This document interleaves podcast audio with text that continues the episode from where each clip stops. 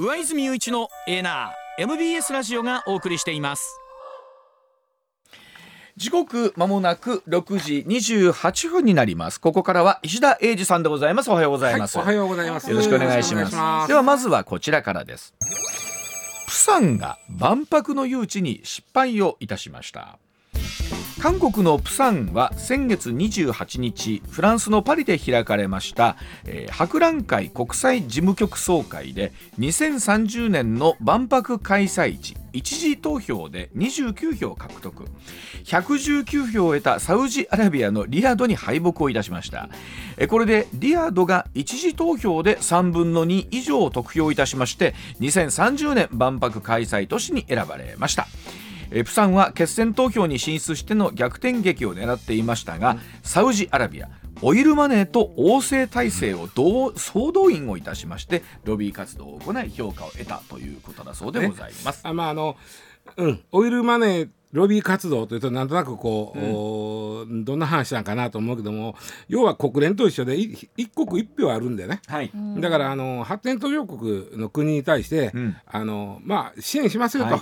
うちお金あるんで、はい、お宅のあのね、うん、あの社会を発展させるために、支援させてもらいますっていうことで、はいうん、えー、それが効いたんです。ね。で、えー、びっくりする間と165が分母なんですよ。うん、119ですよ。うん、もう圧勝ですよね。圧勝。ですよ。で、プサン2位で29票、うん、ローマ3位で17票、うん、えー、韓国のメディアがコールド負けって言ってましたから。あのこれコメントのところにね、うん、韓国プサンは惜しかったですねって書いてますがそんな惜しい。っていう状況でも韓国メディアのコールド負けという言い方が一番正しいと思うわ、だって119対29だで、うん、いや本当にそれで言うとコールド負けでしょうね。コールド負けなんですよね、でただこれあの韓国世論はそこまで別になんとも思ってなかった。韓国政府が、えー、まあ万博呼びたいなっちゅうのがあったんで、それでがっかりしたと。あのー万博ってね、うん、えー、日本これまあ今関西大阪万博、はい、2025年に目指してやってますけど、うん、5年に1回の大きな万博と、はい、ちょこちょこある小さな万博とあるんですよ。はい、で昔はねあの大きな万博のことを総合博、はいで、えー、小さな万博のことをテーマ博って言った。ら、うん、あるテーマに沿ってやるのがテーマ博で、うん、えー、まあ、な何でもありというかざ大きな、はい、やるのが総合博。はい、今今これあの登録博総合博のことを登録博って言うんですけど、うん、でテーマ博のことを特別博って言うんだけどこれね言い方は僕ね絶対総合博とテーマ博の方が分かりやすかったと思ってんだけどね。ね。うん、で日本の場合テーマ博でこっちで言うと例えば、えー、沖縄沖縄海洋博、はいそうですね。えー、筑波万博。大阪で言うとあの花博。花花と緑。これがまああのそういう花と緑って特化した花、はい、こういうのがあってで韓国は今までテーマ博は2回やったことあるんですよ。うん、う。ん、えっと、古いのがねあの大きな田と書いてこれテジョンって読むんです、はい、テジョン万博のがあってこれは、えー、えっと、1993年。これが韓国の初の国際博覧会です。そうですか、うん、93年。うん、で、うん、そこからちょうどね、うん、30年た経つ今年なんで勝ちたかったっていうのもあるんですよ。なるほど。これまあ今回もね石田さん、まあありますけど、そのやっぱ万博を誘致するっていうことの、まあある意味国としての意義だったりみたいなとどういうふうにやっぱ各国置いてるんですかね？あそれぞれ事情があると思うんですよ。で韓国の場合今ちょっと景気悪いんで、まあ、日本とよく似てるんですよね今、よく似てるんで景気悪いからちょっとこう起爆剤にしたいというのと、はい、韓国独特のあの事情がありましてね、うん、それ何かというとこれプサンっていうのは、うん、えまあ、日本で言ったら大阪なんですよ、はい、2番目の都市です、うん、でもちろんソウルが1番です、はい、で韓国の人口ってざっくり5000万人。5000万。5000万なんですけども、うん、半分以上がソウル周辺に住んでるあそうですか。そうなんですよ。それからプサンの第二の都市との、まあ、大阪と東京もね、うんそれは東京だいぶ人多いですよ。それはもう日本でも一極集中って言われてますやんでねそうなんです。で、韓国もっとひどい、うん、だからプサンを盛り上げることで、うん、ちょっとこのなんていうかなバランスをよくしたいっていうのはあったと思うんですよね。あのそれこそこの間、うん。あの僕朝やらせていただいてる「グッジョブ」っていう番組の中で、うんうんプサンの取材に松川アナウンサーが行ってて、もうびっくりする綺麗になってますねプサンでまた一方でその昔のいいねあの、街のなんちゅうの夜市的なあんなんもあるし。あの僕一度それこそ二十数年前に、うん。プサンに取材に行った時って正直そこまで開けてるイメージってなかったのがそうなんですよ。今もうすごいビルが建ってたりとかうん街をおしゃれに観光地ですね観光地にして作っうんでちなみに日本から一番近い外国って言うんですね売りあが確かにね。ソウルより近いんです えっとね、えー飛行機だと1時間です。はい。近い。もう近い近いえー。でなんやったらあの博多から船で 1, 船で時間半です。で僕びっくりしたのがすごいおしゃれなねビルが海沿いに建ってて海を見ながら何やるテレワークがえー。あーそうそうそうできるようになってるしかもなんかちょっとエグゼクティブな感じで。そうそうそういやああいうの見たら、うん。行きたい行きたいなと思ったし魅力的な街だなと思いました。行きたいんですよ。俺も行きたいな思ってるんですよ、うん。すぐ行けるしね、うん。で人気なんですけども、うん。韓国の中で見るとちょっとソウルとのその、うん開きがひどすぎてバランス悪いなっちゅうのがあって、うん。でやりたかった。なんとしてもじゃあやりたかった、で今までやったんがテジョン太田って書いてテジョン、うん。それとあのなんていうかなれ冷水って書いてヨスって読むんですけどあの大原玲子さんの霊にはあ。水って書くんですけどほう。ほう。ヨスって言うんですけどこれは2回テーマ博やってるんですよ。で科学博と海洋博やってるんです。はい、でも総合博やってへんのでやりたかったなっていうことです。でね、韓国で僕この間もちょっと言いましたけど、うん。あのーまあ今非常に日本とよく似てるんです。うん。ちょっとまだこれ韓国と比べたら日本の方がマシやなっていう数字がいくつかあるんですけど、うん。例えばあの物価は上がるけど、うん。えーまあなんか GDP は上がれへん。あ GDP がまあもちろんだから GDP が上がれへんことは給料も上がらへん。へん、うん。ね、で、えー GDP あの向こうの中央銀行がね、うん。えー出してる数字なんですけど今年のうん。GDP の予測が1.4なんですね。ほ1.4伸びると、う、うん、一方で物価の上昇は3.5なんですよ。ああ追いついてない。全然追いついてうん。で差し引きすると 2, 2ほど、うんまあ言ったら給料が減っちまうわけ2%ほど、うんでこのこれスタグフレーションって言うんですけど、はい。その給料が増えへんな物価高騰する中で、うん。えーまあ成長がせえへんっていうのはこれスタグフレーションで、うん。一番経済状況で恐ろしい、はい。もう恐ろしい病気なんですこれが、うん。経済にとっては。これが今韓国で起こりつつあるっていう中、うん。もう一つ異常に少子高齢化が進んでる、これは強烈です。そうですよね。韓国はねあの合計特殊出生率ってあるじゃないですか、うん。先進国で唯一1割り込んでんねねうわ。0.78すごいよこの数字。0.78はすごいす。ごい。日本はす過去最低。これも強烈な数字が去年出たんです。去年というか、うん。2022年分として出てるんですけど、ん。1.26なんですよ。それでもまだ1は立ってまいやすもんね。もうでも1.26でも強烈なんですけど1.43ショックのが昔あってんからうん。1.26はいかに少ないか、まあ。さらにその下を行く0.78でもこれもだから強烈。もうご結婚してというかうん。子供を産まないという選そう。択ですよね。えっとねそこがねあの韓国政府もちょっと悩んでるとこでうん、人々は実は韓国政府がやってるのこれも日本と似てるんですけど、うん。少子少子化対策として子育て支援をするわけですね。うんそれは間違ってはないけどうん。子育て支援の前、うん。つまり結婚できへんのですわという人がめちゃくちゃ増えてる。お金の問題お金の問題で若い人があのこれもちょっと言いましたけど、はいありましたね。あの安定的な仕事に就けていない、うん。仕事にはついてます。だから失業率は低いです、うん。でもそれは非正規やったりうん。あの自分でそのお店ちょっと出したりとか、うん。そういう仕事をしてて、えー財閥系なんてもう今ほとんど行かれへんし、ね。で財閥もそのうん。もうちょっと調子悪い。例えば、うん。えーサムスン。はい。とか今非常に調子良くないですよ、うん。今。うん。あの世界的にけあのスマホが売れてないから、うん。でただそんな事情があって、えーなかなかいい就職先が見つかれへん。で、えーあとはあのあとマンションがソウルあたりのマンションめちゃくちゃ高い。これも日本と一緒や、前なんか今年取り上げましたね。もうとんでもない値段になってるんでしょ？これも日本と一緒。東京のマンションも億超えてるでしょみんな、うん。で安定的な仕事に就かれへん景気悪い、んえー中心部の不動産はバカ高いとなった時に、んこれは贅沢なんです結婚が。うん。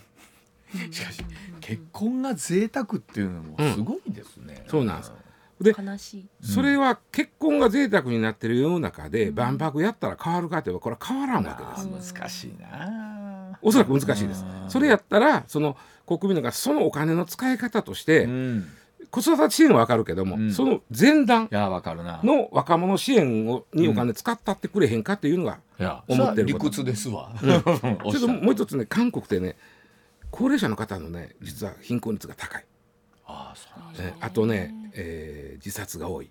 僕韓国ソウル行った時に今は知りませんよ。もう10年ぐらい前の話なんですけど、この街は高齢者に優しくないなと思ったんですよ。ん。というのは交差点信号ないですね、全部地下道で下に潜るんですけど、はい。全部階段なんです。あこれは辛いぞとうん。思って、まあ、そういう街なん高齢者の貧困率が高くて自殺率が高い、うん一方で若い子はどんどん生まれてこない、ちなみにうん。調べたんですよ、ん。去年初めて赤ちゃん生まれてくる赤ちゃん韓国25万人を切りました。5000万人おって25万人ですよ。で、えー韓国のうん4年生大学だけを取ってはい。入学枠が31万人なんですよ。ほー。で今年生まれた子が大学生になる頃は、ん。4年生大学だけで6万人枠余る。そうですよね。あうん。あはい。でということは国として絶対縮むわけじゃん。そうですよね。うんそうでまたあの一部の超エリート大学にはうんぐわそうそうそうそう。ーっと人が寄っていくし。でそこに出てもじゃあいい就職先ないとかいう状態にふなってるから、うん。万博やってる場合かっていうのは世論やったんですよ。これあの今お隣韓国の話をね、今日は気の毒やな言いつつも、うんうん。まあ、日本ちょっとマシとはいえ、状況として見ると似たようなお話で。るんですわ。さあまさにそんなお話になるんでしょうか、はい。こちらでございます。え北海道医療大学移転へでございます。今年の9月なんですが北海道医療大学が北海道東別町から北広島市へ移転する計画が表明しました2028年度をめどに北海道日本ハムファイターズの新球場が建設された北海道ボールパーク F ビレッジへキャンパス移転を行うということなんですね。でその移転の理由についてなんですがその少子化による学生数の減少が懸念されること札幌市からの通学時間が短縮される点を挙げまして大学の理事長決断しなくてはならない時だった学校の存続をかけて決めたと理解を求めました。でこれに対して町側なんですけれども移転方針決定まで大学側から説明がなかったと指摘をいたしまして、えー町長は今まで積み重ねてきた信頼関係損なわないでほしいと、まあ、求めた、まあ、まさに出ていかないでくれという、えー町と、うん。すいませんもう、えーうちもいろいろ考えたら出ざるを得ないんですと。あのーえっと先々週やったかな、ん。えっと千葉県銚子市にある千葉科学大学というこれ私立大学が、これは銚子市銚子市が、まあ、えー参考の例を持って迎え入れた、その代わり来てもらったら土地はもうおこれ作ってくださいとか、そういうことやってでやったけどもまあ、はっきり言うて、えー政党が集まれへんで、もう無理ですと。うん。で並行するというとなかなかまたこれ、うん。町に影響が出るんで、もう町で引き取ってくださいと。まあ、いわゆる効率化して効率化うん。してくださいっていう言うてるというニュースを言いました。ね。たうん。でこれが今実はその誘致した大学が誘致したものの効率化した大学が全国に10人ある。12校もある。つまりそれくらい同じようなことが起こってるって言ってた時に、ん。効率化やのうて、ん。もう出ていきます。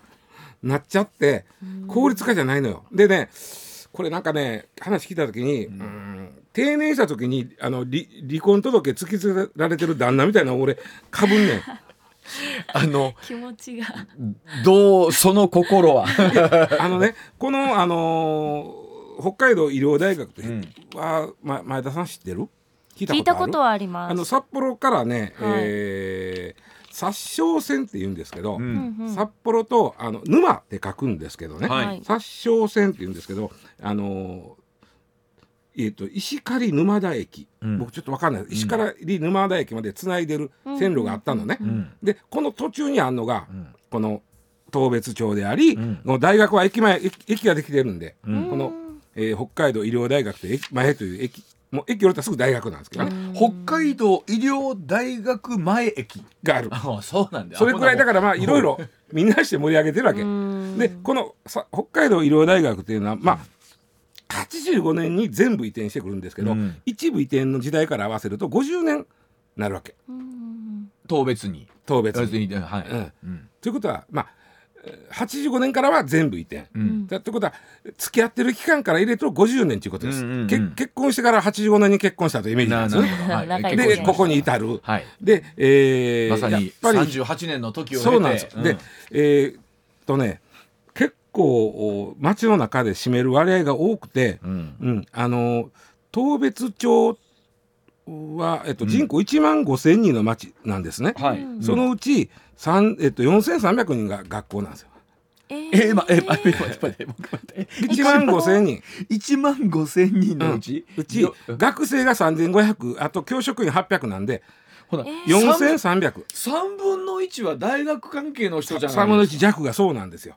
えーほら出て行かれたら町の人口がごそっと減えるらいことだでもちろんそのね。あのーまあ食べ物屋さん飲み屋さんうん。アパートいろいろそうです。困るんです。ほらそうです。ちなみにこの当別町という町名前は知らんでも皆さんよーくよくご存知の会社の工場があります。当別町？はい北海道といえばこのお土産。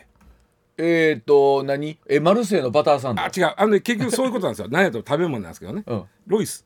あロイスロイスの工場がある。へであ。もちろんロイスの工場にはそのただ作ってるだけやのうて、うん。工場見学して実際そのチョコレート作り体験とかさ、うん。あとあの大きなえー土産物売り場とかあーいいですね。もう半日遊べるようななってるわけ。それくらい、えー、当別町といえばロイスと北海道医療大学というぐらい。ねほなもうそこに相当寄りかかってるんですね。この2つは大きいわけ、それは大きいですよ、うん、でその中の片一方が離婚というか突然9月に出ていきますとなっちゃった。でも確かにそれで言うとねいや僕知りませんよ、うん。町の方がね、うん。今まで話がそのなくって、うん。今まで積み重ねてきた信頼関係損なわないでほしいって、うん。そらお気持ちはわかりますけど、うんうんあのでもまあほこの大学にもいろいろ事情があって、うん。あのこの殺傷戦っていうのはね、うん。えーまあ石狩平野だって札幌からすするとうん。北北東ぐらいです。うん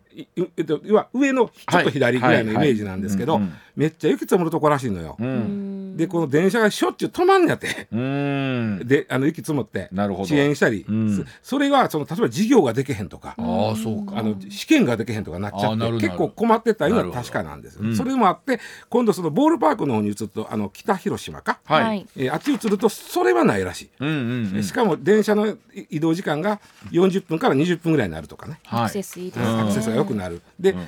雪がその積もって電車が止まるということがないっていうのが大きいみたいなんですね、ううん。んなるほど。新駅がまた開業されるんですね。そうそう、うん。あの新駅が今駐車場のとこに駅ができて、そこに大学ができるんでまた駅前が大学になるんですけどね、うこれん。でも増えそうですね学生さん。そうなんですよ。うん。で札幌からのアクセスいいとあのやっぱり人が増えるのと、うん。いあの札幌だけはね千歳とかね、うん。えーまあそういうところにも近いんで、うん。そこからも人来るじゃん。ううん。うん。ちなみに当別町の15歳から19歳人口つまり今後大学生になってくれる子、うん。787人なんですよね。うん。で札幌はもうそれは200万都市からいっぱいいてます、うん。うんうんうんちょっとこれ置いといて、うん。千歳と苫小牧、うん。ここからもおそらく来てくれるやろ、はい。あ北広島になったら、うん千歳と苫小牧の15歳から19歳の人口がうん。1万2000人なんで、当別町の15倍なんですね。そこのやっぱりそのなんていうの？そそんだけそのたまあ資源ってうん。人人の資源があそうるですよね。そこに行きたがるわな、うん。ただ困ってんのは当別町のそのいろんなとこですね。ちょっとそうですね。読んでくれる？はい、ではそこちらでございます。大学が出ていくことで起こる町の存続に関わることとは何でしょうか？まあ、その医療看護福祉系の学部がある北海道医療大学2028年4月に移転する影響で当別町内にある賃貸住宅の家賃収入が年間で2億4000万円減少することが、え当別アパート組合が実施したアンケート調査で分かりました。で移転をした後の経営方針複数回答で尋ねたところ、まあ、経営を継続していくが44%にとどまりまして検討中未定という回答が36%を占めましてまさにその来年度以降入学者町内に住むかどうか含めて街の景色がもう本当に大きく変わってくるということですよね。移転したらこの町に住む人は当然この大学の人はおれへんなるよね当然ね、うんだって不便やもんね、いやそらだって大学の周りってどこもそうですけど、それで潤ってるっていうところってあるじゃないですか。食堂居酒屋。居酒屋。それはお客さんはそうやけども、うん。バイトもしてくれてるじゃん。そうですよね。で。この子らおれへんなったら回れへんでっていうのもそうそうですよ出てくるしね。でまあいうようにその学生さん相手のアパートうん。もそうでしょうんううし、んうん。でまた OB は OB で久しぶりにあの店行きたいなと帰ってくるし。そうそうそうで実はね町にとってめちゃくちゃ深刻なんが何？鉄道なん。さっき言った殺傷線っていうのは札幌の、うん。これ桑園っていうのかな？桑園駅から、う。ん札幌市内です、はい。真ん中からずーっと北へ伸びていって、うん。最後、うん。お石狩沼田という駅までが、これだけが、うん。えー殺傷線やったんですよ、うん。であんまりこう人が少ないから、ん。上から順ちょっとずつ廃線になっていったわけ、あそうなんですか、うん。はあ。まずあの新十津川、えっとうん。石狩沼田間が、うんうんまず廃止になりました、うん。でそれでも人が少ないことで、うんうん。えー新十津川医療大学間うん。医療大学駅はいはいまでが廃止になって、うん。今終点は医医療大学に学なってるんですね、はい。そうか。そこがなくなると、うん、またでめちゃ人少なくなるやん。もうもう一個南に下がっちゃうかもうおそらもしれないくそうなると、ね。実は今2回廃線になったことでもともとの殺傷線が4分の3ぐらいが廃線になってるわけ、あそんなに、うん、で残ったのが4分の1でうん。札幌からこの医療大学までの路線なんです。っていうことはもう何？路線自体が廃や止される。ばくなる。やばくなる。これが町にとってはものすごく大きなことなんです。大学の影響力ってすごいですね。すごいな。恐ろしい。そうなんどうすればいいんだどうでしょう？そのうー1980年代当時ってね、うん。まだ来てた当時っていうのは、うん。まあまだ世の中の景気もうんぬんだったでしょうし、うん。人口もあったでしょうけど、うん。そこまでは想定してないですもんね。そうやね40年後に大学そうやねねだからまあほんまにあの定年後に離婚届を突きつけられたイメージなんです俺はね。ちょっとずつ分わかってきたけどだんだんわかるようになってどうすんのと。どうぞどうすんのと。ほいでねどうなるかってもうはっきりどうしようもないです。というのは例えば、えー訴訟で出ていかんといてて差し止め訴訟を起こしたとしても100%負けます。これは大学は大学の経営判断でやってることなんでそれはどやこやが言うことはないけどが唯一残ってるのが居抜きで出ていくみたいなんで。居抜き居抜きで出ていくみたいなんでで施設だけが残ってるってことですか、そうそうそこに新しい大学を呼ぶ。かもしくは公立大学を作る。あでもね居抜き言うても医療大学の居抜きなんでやっぱり医療大学系の設備になってるわけ。そうですよね。ね、その医療大学はもうすでに結構あるんでわざわざその雪でう動けへんなるかもしれん電車のあうるん。とこにまた来てくれるのかというとまたこれ難しいという。いやでもさあの地方という言い方はなんですけども、うんそのそれぞれね、うん。大学誘致とかうんでかかってきたものが、え本当この時代の流れみたいなところに追いつけないですよね。あの規模感から言って、うんうん。そうじゃないですか。でどこまで行っても、まあ、さっきの韓国の話もそうなんですけど、うん。若い人が減ってる以上これはどうやったかって、うん。あのあちこちで起こる。で、医療大学っていうのは一つそのなんていうかな、うん。大学を増やす意味のある、うん。う学部やったわけです。これから、そうですいるからね看護師さんとか。うううん。でもそれとて今法案になりつつあるということですよ。ねうん。でまあそれこそ全入時代になってきた時にまあもっと今度は学生の質をどう担保するかみたいな話とかにもなりますしね。なるほど。はい。ではお知らせ挟んでニュースさらに続けてまいります。現金総額20万円プレゼントのお知らせでございます MBS ラジオ上泉雄一のエーナーでは12月4日月曜日から8日の金曜日まで日頃ご愛顧いただいている感謝を込めて現金2万円を10人の方にプレゼントいたします。こちら YouTube やポッドキャストではなくラジオとラジコの限定企画です。応募方法など詳しくは12月4日月曜日から8日金曜日までの MBS ラジオ上泉雄一のエーナーでお伝えいたします。ぜひご参加ください。上泉雄一のエーナー。MBS ラジオがお送りしています。時刻6時58分回りました。続いてはこちらでございます。頭で思い描いた画像生成 AI が復元するというニュースでございます量子科学技術研究開発機構などの研究チームが先月30日なんですが生成 AI を活用して頭の中で思い描いた画像をある程度まで復元することに世界で初めて成功したと発表しました。脳活動から画像を復元する研究これまでもあったそうなんですが、従来は実際に画像を見ている時の脳活動からの復元。顔や文字簡単な図形などの種類を特定した上での復元に限られていたんですが今回はなんと複雑な図形とか風景など思い浮かべたあらゆる画像の復元が可能ということが本当に可能なんですか石田さん。えらいことになりました。えらいことですよ。これね実はえらいことなんです。おれ願い。しましょいやえらいこともう我々は俺の目を見ろ何にも言うな言った時に、お前が頭の中で描いてることを分かるぞの世界なんです。それはあまりどうもそうなんです。セクシーなことを思い続けていてはいいのでしょうか？あそうなんですそうなんだから僕がこうねお前仕事中に何か考考えとんねんって。い うええいかんでしょ。七時の時報の後そのあたりを。でどういうふうな技術なんですか、私もよくわからないんですけど、はいはい。あの MRI を使うことは間違いないんです。あはあはああのが画像を体の中を輪切りにして,、はいあのはい。磁気でな、はあ。えーあのやるやん、うん CT はあれはレントゲンと一緒の仕組みやけど、MRI は磁気でこう輪切りにしてより鮮明なに分かるんだ、あれをね、はい頭の中をビューってやるんだけども、ん。何かを見てる時に脳のどこが活性化してるかっていうのは分かるわけやんか。はあはでそれ今までやってたことっていうのは例えばうわちゃんに、うん。えーライオンのお写真を見せます。はい。だからうわちゃんの頭の中はあライオンだライオンだと言って、はい。そのライオンの時に活性化する部分とウサギの時に活性化する部分はどうも違うみたいで。はでそれをまず MRI で分かって、ん。でそれここ光ってるから、ん。こああの MRI 上ね、うんうんうん。ここ反応してるからこんな形を今見てるんだろうということはやれとってん。あそれだけでもすごいでしょ？うん。でその場合は見てるわけやん。うん。そうやなくて今うわちゃんが頭の中に描いたライオン、うん。うん。これ実はひょっとしたら映画の人間映画やから、うん。ライオンとトラが混じってるかもしれん、はいライオンを見た時に完璧なライオンを浮かべてないかもしれん ね。映画やから、うん。人間って。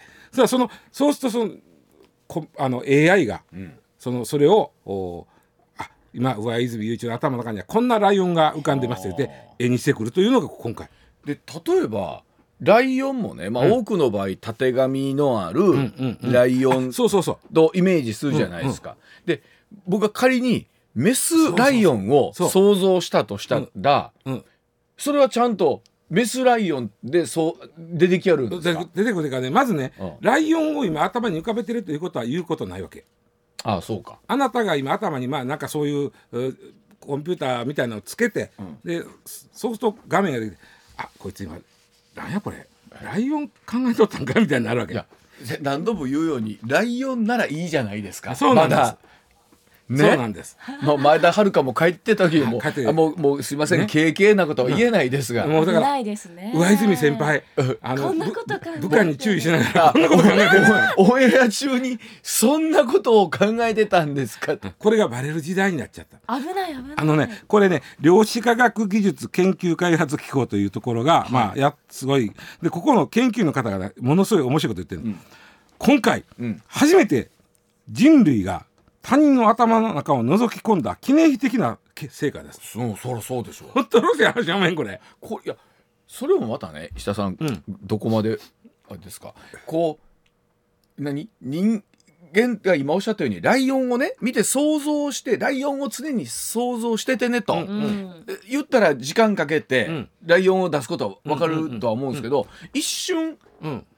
思いついた。別にライオンじゃなくてプロ野球選手の姿でもいいじゃないですか、っていうのもすぐ分かるってことなんですか？そうそうそう、まま今のところね75%やねんて。でも75%再現できてたらすごいぞな。すごいですね。75でそのうち完璧になるやろうと。で例えばあプロ野球選手いた時にバッターなのかピッチャーなのか、うそうそう。右打ちなのか左打ちなのかそれが分かる。で何べも言うけどそれなら罪はないわけ。あでもね正しい使い方で言うと例えばね、うん。うん、あのモンタージュってっていうか今最近は似顔絵描くけどもあの犯罪あ目撃しましたと私、ん。あの現場、ん。で犯人こんな顔でしたと、でどんな顔ですか？今はねあのモンタージュより似顔絵の方が正確になるらしいんで。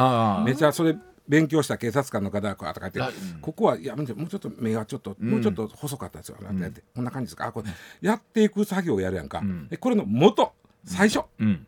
最初は頭で考え思い出してください思い出してください、そうですよでそれがぼわーっとしたもんが出てくる、うん見てもうてどうですか？あだいぶ近いけどちょっと目のあたりやっちゃいます、となってくるとより正確なん出てくるやんか。すごい。ね、ん。あとそうやな。あ一番こう期待されてるのは、うん。例えば、えー言葉が発することができないご病気の方で寝たきりの方とかで、うん。頭の中で例えば水が飲みたいなと思った時に、その人がはい。水っていう言葉は言えないし、うん。書けないし、うん。その時に頭の中でコップに入った水を想像すると、はいはい。あこの人水が飲みたいなと。いいですねそういう使い方。これはね平和な使い方。確かに。だからねやはり一一歩間違うとね。使い分けなきゃいけないんですねこれあのはしっかり。もっとすいません、はい。あの揶揄するわけじゃないですけど、水やけどこうオレンジジュースとかを想像した時にうまく想像できなくって。そうそうそうそう。牛乳これ赤色つけたらあかんがな。とかねえ。そうそう。だから水差しと一緒にこうあミネラルウォーターを想像するとかなんかそう。でもそういうことでそういう人かたちとすごくコミュニケーションが取れて、うん。今までこうなかなか取りにくかったことは一気に。前田どうする？どうしよう。なんか心が綺麗じゃないとこれ つけられないですよそうねなんですよ。これもしあの頭の中で目の前にいる人のことを悪く思ってたとしたら、うん。それがバレちゃうわけじゃそうないですか。そうそうそう。恐ろしい。恐ろしいこなの人うるさいなとか。僕昔あちょ前田今今俺の顔い見てやいやいやいやいやいやいやそんなことは1ミリも思っ顔ではておりません。ね笑ってるけどいね。えいえ。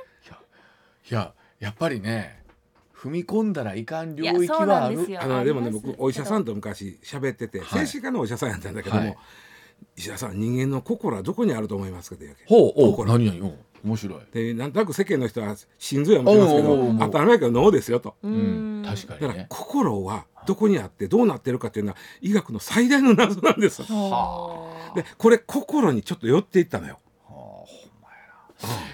でもそれは前田さん言うように例えば商談の時にね「ひゃっぺらぺんいいこと言いながら「はよ反抗せよ」って。なんかこう思ってたのするじゃないですか。反抗数栄養がハンコのこの反抗みたいな。でそれはお互い認知しながらこの人調子ええこと言うてるけど「はよ反抗せ」って思ってるやろなの想像だったらいいじゃないですか。でも本当にその中で出てたらいかんこれはでも伊佐さん人類は人の心の中を覗き込む最初の一歩に踏み込んじゃっ踏みたんです。込んじゃった。それが昨日なんです。昨日えらいことです。歴史的。えっとすいません僕は開発に反対です。でもなんかワクワクはしますよね。話は膨らむ。すごい平和な使い方もなんぼでも思い平和な使い方だと、うん、もうこれどうする？もこう家庭に置いたら揉める元ですよこんな。そのうちねこれはもう。10万円ぐらいで出てくる反対、上泉雄一のエーナー MBS ラジオがお送りしています取れたてピックアップニュース。こだわりの朝どれニュースをご紹介します、はい。まずはこちらの話題です。国民民主党の前原誠司代表代行ら4人が離党しはい。無所属議員とともに新党教育無償化を実現する会を立ち上げることを明らかにしました、うん。前原氏は離党の理由について今の国民民主党が玉木代表の下で補正予算に賛成するなど与党との協調路線を取っていることを挙げました。まあ、政策によって比較的与党自民党に、えーと協力していきたいという玉木代表と、えーそこは真っ向対立していくという前原さんとの意見が分かれているという話はもう政治ジャーナリストの青山さんにも、ね、解説をいただいたところで、えーなんなら党が割れる可能性もという話おっしゃってたんですが本当にそうなりましたですよね。ますますこれから国民民主の方はその意味では自民と協調路線になっていくでしょうし、まあ、前原代表の新しい党、まあ、独自のメッセージをということになるんでしょうね。はい、続いてはまさかの撤回となったこの話題です自民党安倍派の塩野隆座長は派閥のパーティー券をめぐり所属議員に販売ノルマが課されていることを認めた上でノルマを超えた分の売り上げを議員にキックバックしていたことを認める発言をしました、はい、しかしそのおよそ5時間後事実確認をしていなかったとしてノルマについては認める一方でキックバックについては発言を撤回しました、うん、あのこの話っていうのは特にですね朝日新聞今日一面でその金額1億円を超えてくるのかというところで、まあ、立憲も視野にという見出しで書いてるところではあるんですけれどもさあこの辺りはどんな説明になってくるのかというのは問われるところですよね。はい。続いては脱炭素社会に向けてこちらの話題です国連の気候変動対策会議がアラブ首長国連邦のドバイで開幕しました。日本政府は気候変動で途上国に生じた被害を救済する基金の設立のためにおよそ15億円を拠出すると表明しました。岸田総理大臣は会議に出席するためアラブ首長国連邦に到着しました、うん脱炭素社会に向けた日本の取り組みをアピールし各国に協調を呼びかける方針です、まあ、本当に今年も暑い夏だったというふうに言われていて、はい、ね、その温暖化と合わせてというところで世界がまあどういった協調路線を取っていくのかというところ、まあ、まさにこの辺りの途上国に対しての基金というのをどうね日本スタンス見せるのかというところのニュースです。はい。続いては再び延長となったこちらの話題ですイスラエル軍とイスラム組織ハマスは戦闘休止をさらに1日延長することで合意しました。イスラエル首相首相府は条件に沿った人質解放リストが期限の直前になって提出されたため戦闘休止の延長に応じたとしています。またアメリカのブリンケン国務長官がイスラエルを再び訪れてネタニヤフ首相と会談しました。戦闘休止期間の拡大を目指して調整したとみられています、まあ、本当にこの戦闘休止がどこまで続いていくのかでも昨日の須田さんのお話ですともしこれが明けるとなるとさらに双方の攻撃というのは激しくなるんじゃないかということですから、まあ、本当に予断許さないですねこの辺りはね。うん続いてライバル校が署名したこの話題です。日本大学アメリカンフットボール部の廃部に対して長年のライバル校である関西学院大学 OB が撤回を求めて1万人以上の署名を日本大学に提出しました。日大を倒すのがモチベーションだった。日本のフットボール界で大きな存在。なくなるのは大きな損失と理由を語りました。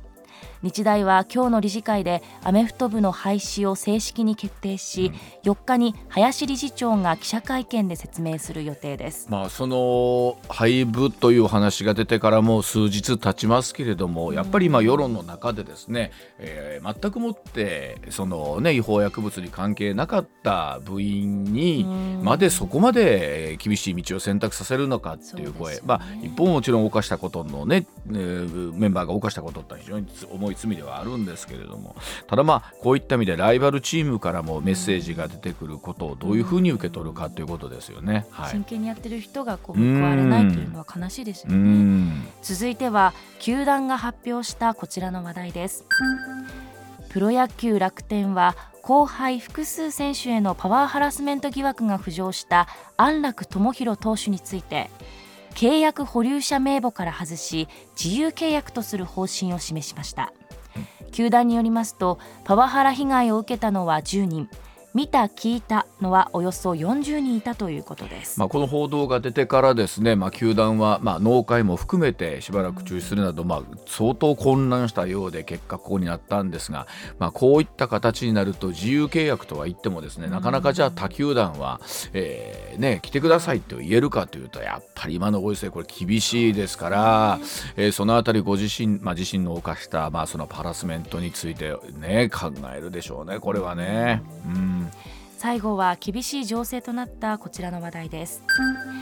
2030年冬のオリンピックの招致断念に続き2034年開催の可能性も消滅した札幌市の秋元克弘市長は焦点となる2038年大会も国際オリンピック委員会がスイスを有力候補地にしたことについて、うんかなり衝撃的な決定と受け止めていると述べ極めて厳しい立場に置かれたとの認識を示しました。となってくると最低でも次の招致は2042年とかなんてくるともう20年後ですからね。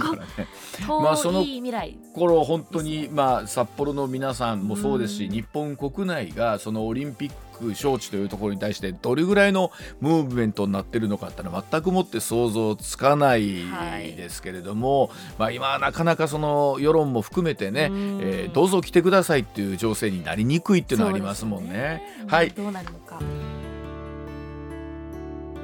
現金総額20万円プレゼントのお知らせでございます。MBS ラジオ上泉雄一のエーナーでは12月4日月曜日から8日の金曜日まで。日頃ご愛顧いただいている感謝を込めて現金2万円を10人の方にプレゼントいたします。こちら YouTube やポッドキャストではなくラジオとラジコの限定企画です。応募方法など詳しくは12月4日月曜日から8日金曜日までの MBS ラジオ上泉雄一のエーナーでお伝えいたします。ぜひご参加ください。